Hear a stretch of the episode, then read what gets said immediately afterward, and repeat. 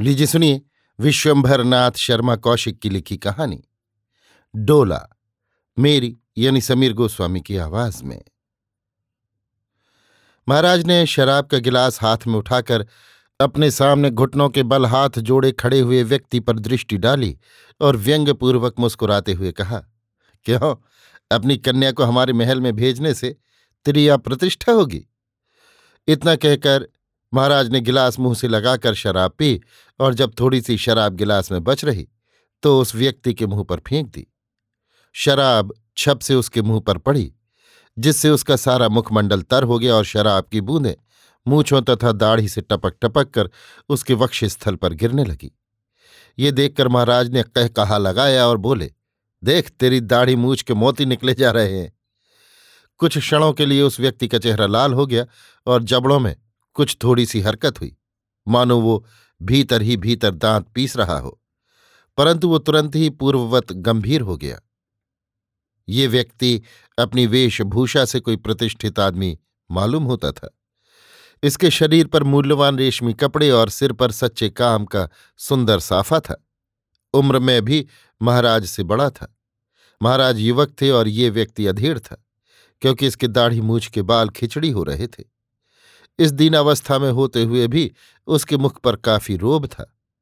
महाराज ने गिलास मेज पर रख दिया, जिसे पीछे खड़ी हुई परिचारिका ने तुरंत भर दिया। महाराज ने नशे में झूमते हुए कहा, क्यों? बोलता क्यों नहीं? वो व्यक्ति बोला, नहीं दीनानाथ, आपके महलों में अपनी कन्या को भेजने से मेरी तनिक भी अप्रतिष्ठा नहीं होगी। परंतु उसमें एक कारण ये हो गया है कि मेरी कन्या की सगाई हो चुकी है। सगाई हो चुकी है? सगाई हो चुकी है, क्यों हो चुकी है? वो व्यक्ति मौन रहा, क्यों हो चुकी है बोल? विवाह योग्य हो चुकी है। उस व्यक्ति ने कहा विवाह योग्य हो चुकी है तो तुझे बिना हमसे पूछे सगाई करने की क्या आवश्यकता थी? क्यों? इसे हमसे बिना पूछे सगाई करने की क्या आवश्यकता थी? अंतिम वाक, महाराज ने शराब का कंटर हाथ में लिए हुए परिचारिका से कहा। परिचारिका ने भयपूर्ण दृष्टि से महाराज की ओर देखते हुए कहा कोई आवश्यकता नहीं थी, अन्नदाता? महाराज बच्चों की तरह ताली बजाकर बोले ये बात है। देखा ये क्या कहती है? ये तुझसे अधिक समझदार है। ये एक साधारण नौकर है, गुलाम है और तू जागीरदार है। फिर भी ये तुझसे ज़्यादा समझ रखती है। क्यों रखती है या नहीं? बोल, जल्दी बोल। हाँ अन्नदाता, आपका कथन सत्य है। जागीरदार ने घृणा के भाव को दबाते हुए कहा, बेवकूफ़ गधा तुझमें एक गुलाम जितनी भी समझ नहीं। इतना कहकर महाराज ने पुनः शराब का गिलास उठाया और एक घूंट पीकर रख दिया। इसके पश्चात वे जागीरदार की ओर देख पागल की तरह मुस्कुराते हुए बोले, सगाई हो चुकी है, हा हा गधा कहीं का। सगाई हो चुकी है तो क्या हुआ? ब्याह तो नहीं हुआ है। क्यों? ब्याह तो नहीं हुआ है। जब ब्याह नहीं हुआ तो फिर क्या है? इस बार जागीरदार पुनः बोला, परंतु सगाई तोड़ने से बड़ी अप्रतिष्ठा होगी, दीन बंधु। अप्रतिष्ठा? कैसी अप्रतिष्ठा? जब वो हमारे महल में रहेगी, तब अप्रतिष्ठा कैसी? अप्रतिष्ठा होगी, बेवकूफ़? अहमक, हा हा हा, अप्रतिष्ठा होगी। महाराज ने पुनः शराब के दो तीन घूट पिए। बेचारा जागीरदार महाराज का मुँह ताकता रहा। उनकी बात का प्रतिवाद करने का उसमें साहस नहीं था। महाराज पुनः बोले, हम तेरी कन्या को अपने महल में प्रविष्ट करके तेरा मान बढ़ाते हैं। अन्यथा हमारे महल में सुंदरियों की कमी नहीं है। ये एक साधारण सेविका है, पर कितनी सुंदर है, देख। क्या तेरी कन्या इससे अधिक सुंदर है? इतना कहकर महाराज ने परिचारिका की ओर उंगली उठाई। परिचारिका तरुणी तथा साधारण सुंदरी थी। जागीरदार ने परिचारिका पर एक दृष्टि डालकर सिर झुका लिया। महाराज जागीरदार को देख देख कर अपने ही आप हँसते रहे। तत्पश्चात एकदम गंभीर होकर बोले, तुझको एक सप्ताह की मोहलत दी जाती है। एक सप्ताह के अंदर अपनी कन्या को हमारे महल में भेज देना, समझा? एक सप्ताह के अंदर भेजना पड़ेगा। एक सप्ताह कितने दिनों का होता है, ये जानता है। सात दिनों का। सात दिनों के अंदर भेज देना, अन्यथा जानता है क्या होगा? तेरी कन्या ज़बरदस्ती महल में बुला ली जाएगी और तेरी जागीर जब्त करके तुझे देश निकाला दे दिया जाएगा। यह हमारा आखिरी हुक्म है, जाओ। जागीरदार उठकर सीधा खड़ा हो गया। उसने उठकर महाराज को प्रणाम किया और उल्टे पैरों चलकर कमरे के बाहर हो गया। रात का समय था। जागीरदार बलवंत सिंह अपने मकान में अपनी पत्नी तथा छोटे भाई सहित चिंतित अवस्था में बैठा था। अकस्मात बलवंत सिंह का छोटा भाई जसवंत सिंह बोल उठा, कुछ भी हो, परंतु चंदन को उस पिशाच के हाथों में सौंपना मैं किसी भी दशा में पसंद नहीं कर सकता। बलवंत सिंह बोला, पसंद करने का तो प्रश्न ही नहीं है। क्या तुम समझते हो कि मैं इसे पसंद कर सकता हूँ? कदापि नहीं, परंतु इसका परिणाम भी तो सोचो।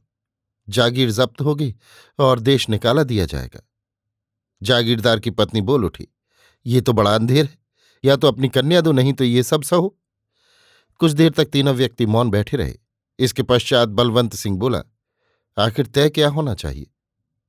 जसवंत सिंह बोला, मेरी समझ में तो ये आता है कि जागीर वागीर का मोह तो आप छोड़ दीजिए। अपने पास जो संपत्ति है, उसे लेकर चुपचाप यहाँ से निकल चलिए। जागीर का मोह मुझे तनिक भी नहीं है। मेरे पास इतनी संपत्ति है कि कहीं भी बैठकर शेष जीवन सुख से बिताया जा सकता है। परंतु यहाँ से निकले कैसे? महाराज की गुप्तचर अवश्य लगे होंगे और वे क्षण क्षण का समाचार उनके पास पहुंचाते होंगे। ऐसी दशा में यहाँ से निकलना असंभव है। ये कठिनाई तो अवश्य है, बलवंत सिंह ने कहा। समय भी थोड़ा है, आज से केवल एक सप्ताह यदि समय अधिक होता, तब भी कुछ हो सकता था। धीरे धीरे सब प्रबंध हो जाता, परंतु इतना समय नहीं है। तब तो फिर केवल एक उपाय है। जसवंत सिंह ने आवेश के साथ कहा, वो क्या? बलवंत सिंह ने पूछा, लड़की को जहर दे दिया जाए और ये मशहूर कर दिया जाए कि बीमार होकर मर गई। जागीरदार की पत्नी बोल उठी ना ना ये काम नहीं हो सकता। इससे तो अच्छा यही है कि उसे महाराज को दे दो। वहाँ सुख से तो रहेगी। मेरी एक लड़की है, मैं उसे इस प्रकार नहीं मरने दूँगी। उस शराबी और व्यभिचारी को तो मैं अपनी लड़की कदापि नहीं दूँगा, चाहे मेरा सर्वस्व चला जाए। बलवंत सिंह ने दृढ़तापूर्वक कहा फिर कुछ क्षणों के लिए सन्नाटा छा गया। जागीरदार की पत्नी मौन भंग करके बोली, राजा को ऐसा नहीं चाहिए कि किसी की लड़की ज़बरदस्ती छीने। इन खुशामदी जागीरदारों और मनसबदारों ने अपनी लड़कियाँ दे देकर महाराज का स्वभाव बिगाड़ दिया। अब हम लोगों की लड़कियाँ छीनना वे अपना अधिकार समझने लगे हैं। इसी समय कमरे का द्वार खुला और एक बाईस तेईस वर्ष का नवयुवक कमरे में प्रविष्ट हुआ। उसको देखते ही बलवंत सिंह ने उत्सुकतापूर्वक पूछा, कहो बेटा, क्या उत्तर लाए? युवक ने अपने सिर का रेशमी साफा उतारते हुए कहा, उन्होंने तो इनकार कर दिया। इनकार कर दिया? बलवंत सिंह ने विस्मित होकर पूछा। हाँ बोले, यदि और कोई बात होती तो मैं महाराज पर ज़ोर डालता, पर इस मामले में मैं कुछ नहीं कर सकता। चलो, ये अंतिम अवलंब भी जाता रहा। जब प्रधानमंत्री कुछ नहीं कर सकता तो और किससे आशा हो सकती है? बलवंत सिंह ने हतोत्साहित होकर कहा युवक अपनी माता की बगल में बैठता हुआ बोला, मैंने फिर ये भी पूछा कि आप ये नहीं कर सकते तो कोई सलाह ही बताइए कि हम लोग क्या करें? इस पर वे बोले कि, मैं तो यही सलाह दूँगा कि महाराज की बात मान लो। बदमाश, हरामजादा, महाराज की बात मान लो, जैसा वो नीच है वैसी ही सलाह भी दी। वो महाराज से कह क्या सकता है? उसका मुँह ही नहीं है जो कुछ कह सके। वो स्वयं भी तो शराबी और व्यभिचारी है।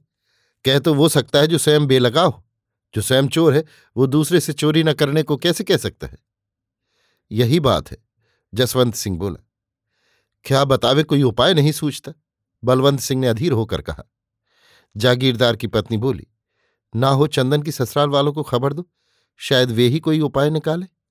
वे कुछ नहीं कर सकते, उनका यहाँ कोई वश नहीं है। थोड़ी देर तक फिर मौन रहा। तत्पश्चात एक दीर्घ निश्वास छोड़कर बलवंत सिंह ने कहा, खैर तब तक एक काम तो होना ही चाहिए। वो क्या? जसवंत सिंह ने उत्सुकतापूर्वक पूछा। तुम कुछ असबाब लेकर यहाँ से निकल जाओ। कहाँ जाऊँ? बलवंत सिंह ने एक बड़े नगर का नाम बताकर कहा, वहाँ जाओ, वहाँ मेरे एक मित्र हैं। उनकी सहायता से कोई मकान किराए पर ले लेना। तुम्हारे पीछे ही मैं रघुराज को भेज दूँगा। इसके पश्चात अवसर पाकर हम लोग भी पहुँच जाएँगे। परंतु यदि गुप्तचरों को खबर लग गई? तब तक मैं चंदन तथा उसकी माता के साथ यहाँ रहूँगा। तब तक उन्हें केवल तुम्हारे तथा रघुराज के बाहर जाने से कोई संदेह नहीं हो सकता। खैर, आप अच्छी तरह सोच समझ लीजिए। ऐसा ना हो कि हम दोनों तो वहाँ पहुँच जाएँ और पीछे आप लोगों पर कोई मुसीबत आवे। नहीं, मैं कोई ना कोई उपाय ऐसा निकाल लूँगा जिससे यहाँ से निकल सकूँ। असबाब लेकर जाने में मुश्किल है।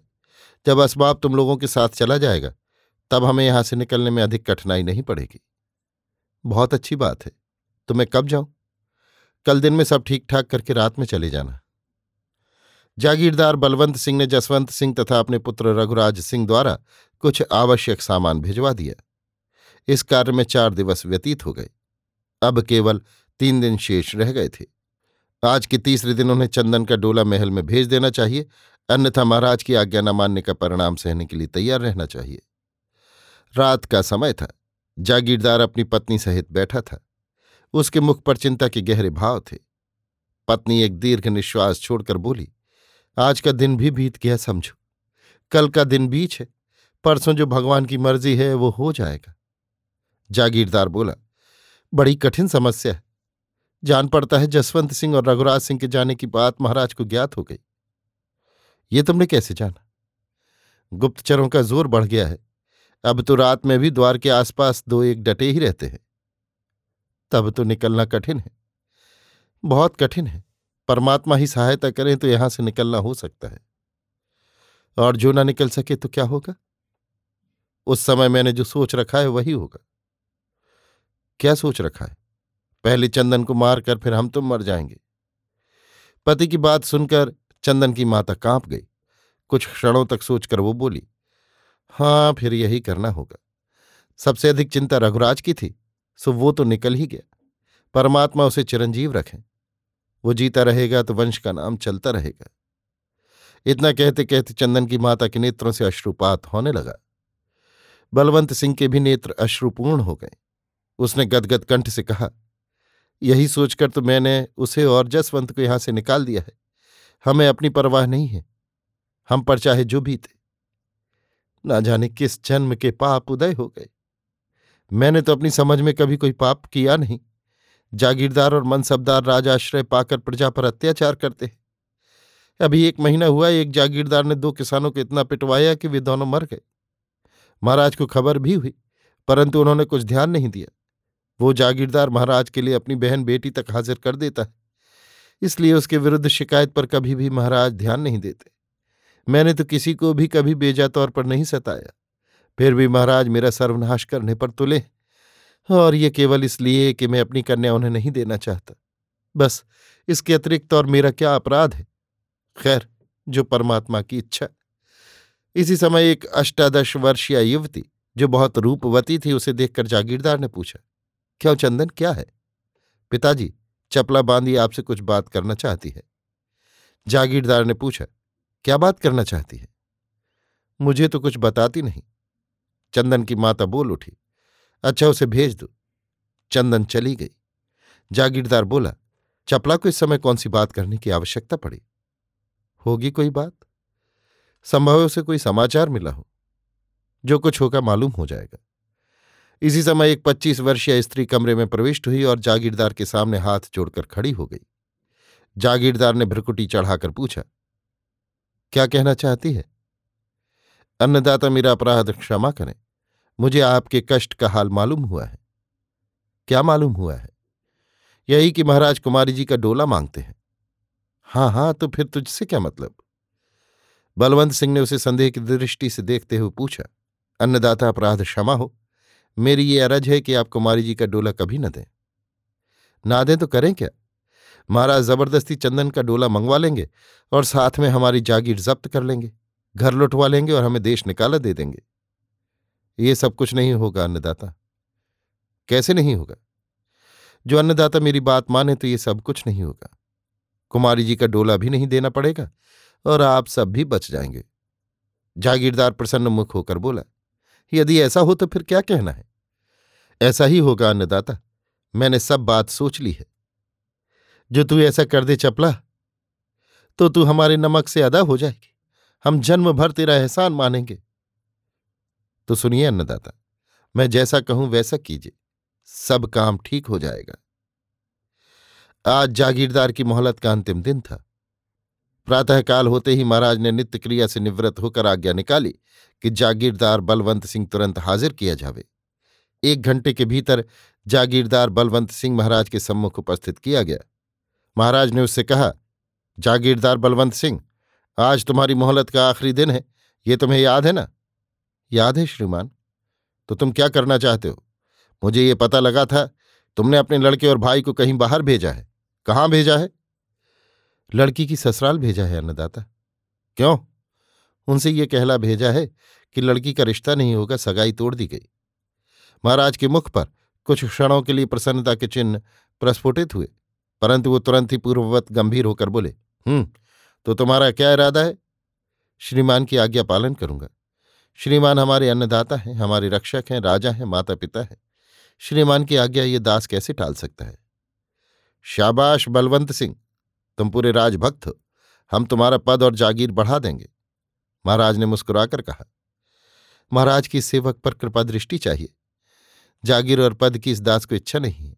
बड़े महाराज, यानी वर्तमान महाराज के स्वर्गीय पिता का दिया हुआ दास के पास सब कुछ है। बड़े महाराज ने तो दिया ही है, पर हम भी तुम्हारा सम्मान करेंगे। जैसी महाराज की इच्छा, जिसमें महाराज की प्रसन्नता हो, उसी में इस दास की भी प्रसन्नता है। हाँ तो आज सातवां दिन है। हाँ नदाता, आज सातवां दिन है। आज रात को अपनी कन्या का डोला महल में भिजवा दूँगा। रात में क्यों? सेवक के परिवार में ऐसा ही निश्चय हुआ है। महाराज कुछ क्षणों तक सोचकर बोले अच्छी बात है, रात ही को सही। तो सेवक को आज्ञा हो, जिससे सब प्रबंध करके सेवक ठीक समय पर डोला भिजवाने में समर्थ हो। अच्छा जाओ। जागीरदार चला गया। जागीरदार के चले जाने पर महाराज ने पास खड़े हुए एक सरदार से कहा, गुप्तचरों को आज्ञा दे दो कि खूब कड़ी जाँच रखें। जब तक डोला महल में न आ जावे, तब तक बलवंत सिंह के द्वार पर से न हटें। जो आज्ञा कहकर सरदार चला गया। रात के नौ बजने का समय था। महाराज बड़ी बेचैनी के साथ बलवंत सिंह की कन्या के डोले की प्रतीक्षा कर रहे थे। सहसा एक सरदार के आगमन की सूचना पाकर उन्होंने उसे बुलाया और पूछा, क्या समाचार है? डोला बलवंत सिंह के घर से चल दिया है श्रीमान? अच्छा डोला आ जावे तो उसे महल के बाम भाग वाली कोठी में उतरवाया जाए। जो आज्ञा, कहकर सरदार विदा हुआ। सरदार के चले जाने पर महाराज ने मुस्कुराकर मेज पर से शराब का गिलास उठाया और दो घूंट पीकर शराब पिलाने वाली परिचारिका से बोले, हमारी आज्ञा टालने का साहस किसमें हो सकता है? किसी में नहीं, अन्नदाता, परिचारिका ने मुस्कुराकर कहा। आज हम खूब पियेंगे, जितना तेरा जी चाहे पिला दे। परिचारिका ने पुनः गिलास भर दिया। एक घंटे पश्चात महाराज को सूचना मिली कि डोला महल में निर्दिष्ट स्थान पर पहुँच गया। महाराज तुरंत उठ खड़े हुए और लड़खड़ाते हुए चले। उन्हें संभालने के लिए चार आदमी साथ थे। उक्त स्थान पर पहुंचकर महाराज ने देखा कि जागीरदार की कन्या घूंघट निकाले बैठी है। उसके पीछे महल की दो दासियाँ खड़ी हैं। महाराज चंदन कुमारी के सन्मुख कुछ दूर पर खड़े हो गए और एक दासी से कहा, इसका घूंघट उल्टो। एक दासी ने आगे बढ़कर धीरे से घूंघट उलट दिया, परंतु ये क्या? चंदन कुमारी के स्थान पर जागीरदार की चपला दासी? महाराज ने आँखें फाड़कर उसे ध्यानपूर्वक देखा और कहा, यही चंदन कुमारी है? नहीं नहीं, ये चंदन कुमारी कभी नहीं हो सकती। तू कौन है री? चपला ने मुस्कुराकर कहा। मैं हूँ जागीरदार की बांधी चपला। है? बांधी धोखा? दगा? महाराज का चीतकार सुनकर चार अस्त्र शस्त्रधारी जवान अंदर घुसाए महाराज दांत पीसते हुए बोले, इस हरामजादी को ले जाकर कत्ल कर दो और जागीरदार को गिरफ़्तार करके अभी हमारे सामने हाजिर करो। चपला खड़ी हो गई और बोली, महाराज, मैं तो मरने को तैयार होकर ही आई हूँ। ये देखिए। ये कहकर चपला ने एक कटार निकालकर अपनी छाती में भोंक ली। तत्पश्चात उसने कहा, मेरे जी थे जी, मेरे स्वामी की लड़की आप नहीं पा सकते थे। अब मैं अपने मालिक के नमक से अदा हो गई। इतना कहकर चपला गिर पड़ी। महाराज कड़क कर बोले, इस हरामजादी को छोड़ो, बलवंत सिंह को गिरफ़्तार करके हाजिर करो। चपला ने सिर उठाकर कहा, वो भी आपको नहीं मिलेंगे। अब तक तो बिना जाने कहाँ पहुँच गए होंगे। मेरा डोला, इधर, आह भेजने के पश्चात ही वे वहाँ से रवाना हो गए। महाराज, मेरा अपराध क्षमा करे। मैंने अपने मालिक अभी आप सुन रहे थे विश्वंभर नाथ शर्मा कौशिक की लिखी कहानी, डोला, मेरी यानी समीर गोस्वामी की आवाज़ में।